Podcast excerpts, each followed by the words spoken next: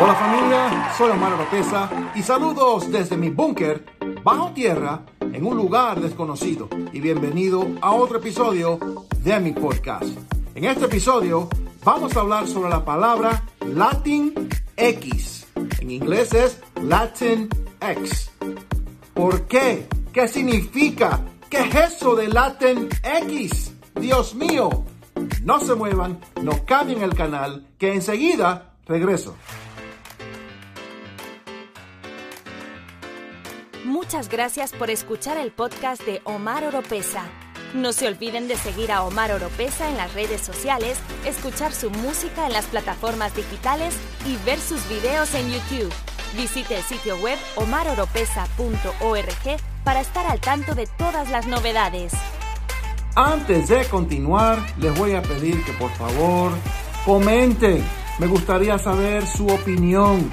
También presione like, me gusta o cinco estrellas en las plataformas de podcast.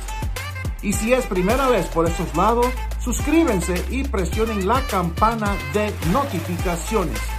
Y como siempre les pido, compartan este podcast, este video, para así de esa forma hacer crecer esta familia.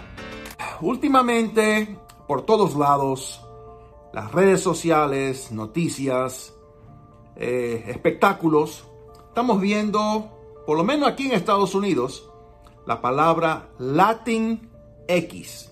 Latin X. Y personas latinas que dicen que ellos son Latin X. I am Latin X. I am Latin X. ¿Qué es eso? Tuve que buscarlo porque de verdad yo no entiendo. Yo soy latino, ella es latina. ¿Y el, de dónde sale el Latin X? Dios mío. Encontré un artículo de la BBC que dice, ¿qué significa ser Latin X? ¿Y por qué es un término más usado en Estados Unidos que en Latinoamérica? Vamos a ver qué dicen. ¿Y qué es? Porque yo no sé. Ah, Charlie empezó a escuchar la palabra en los pasillos de la universidad hace unos tres años, Latin X. Decían algunos de sus compañeros para identificarse. Cuando conoció su significado, se alegró al saber que ahora existía un término al que pertenecía. ¿Pero qué es? La, la mexicano estadounidense de 23 años dice no encajar del todo con los géneros masculino y femenino. Mm, mi identidad de género es más bien fluida. Un día soy esto, otro día soy esto, depende.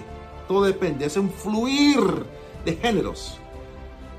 Y entonces dice, eso, eso es precisamente lo que el término Latin X pretende. Acabar con la definición binaria que denotan los sustantivos latino y latina. En otras palabras, latino es masculino, latina es femenino.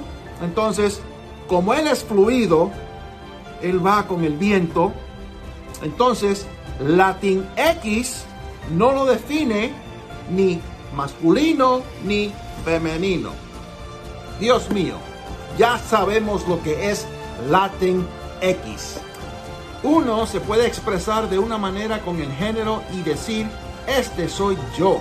Así me he visto y me expreso y a veces puede ser masculino en el medio o femenino. No tiene nada que ver con la sexualidad. Bueno, esa es su opinión. Eso es su opinión. En Estados Unidos, especialmente en ciudades progresistas como Los Ángeles y New York, es usual ver al término impreso en afiches de eventos, en artículos de prensa y en ensayos universitarios. ¡Qué lindo! ¡Qué lindo! ¿Y de dónde salió? No existe una historia oficial sobre quién o cómo se ideó el término, Algunos hablan de que empezó a utilizarse en universidades estadounidenses hace más de una década y otros señalan que su origen tuvo lugar entre grupos feministas y de la comunidad LGBTQ. Tampoco existe una forma de pronunciarlo. Latinex suena en la boca de algunos mientras que otros hacen énfasis en el la Latinex. Dios mío, no voy a seguir leyendo porque realmente hay que orar. Lo único que yo sí sé es de que yo soy latino y orgulloso de ser latino. Dios mío.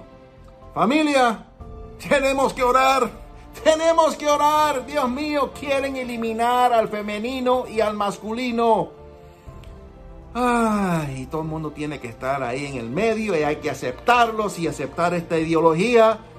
Pero los amo, yo los amo, pero ay, Dios mío, yo no voy a yo no voy a seguirle sus eh, locuras ni tampoco voy a seguir sus ideologías, pero los amo en el amor de Jesús.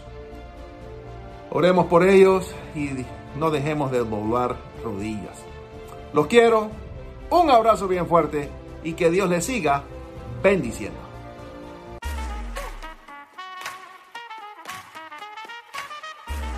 Si le gusta este podcast, usted nos puede apoyar compartiéndolo y a través de donaciones presionando el link en la descripción. Será de mucha bendición.